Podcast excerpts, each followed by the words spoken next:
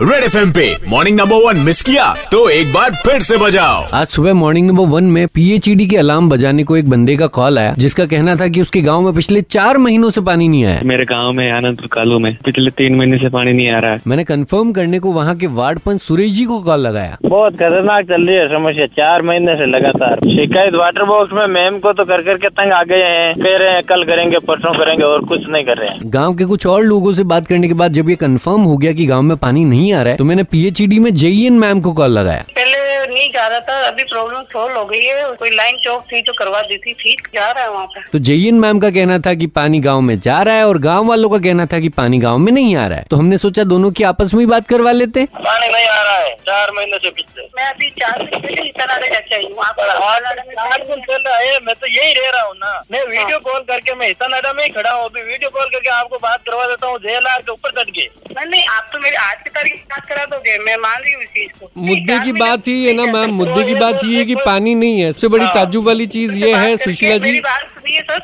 हाँ जी। मेरी बात सुनिए मैं अभी सरपंच से टैंकर साइड से मैं तो इनके यहाँ टैंकर की व्यवस्था करवा दूँ जी। अभी आज की तारीख में टैंकर ही करवा सकती हूँ क्योंकि एक गाड़ी नहीं है सत्ताईस गाड़ियाँ मेरे पास तो कुल मिला के है ना सर? मतलब आज अपन ये एक्सपेक्ट कर सकते हैं ना कि इनके पास टैंकर पहुंच जाएंगे पानी के लिए इनको जेब से खर्च नहीं करना हाँ। पड़ेगा बिल्कुल बिल्कुल तो एक बात तो क्लियर हो गई कि हर काम कंप्लीट होता है लेकिन कंप्लीट कराने के लिए पीछे पड़ना पड़ता है अगर आपका भी कोई काम अटका हुआ हो तो पड़ जाओ पीछे Red F morning number one with R J Kalpesh Monday to Saturday सात से ग्यारह only on super hits 93.5 Red F बजाते रहो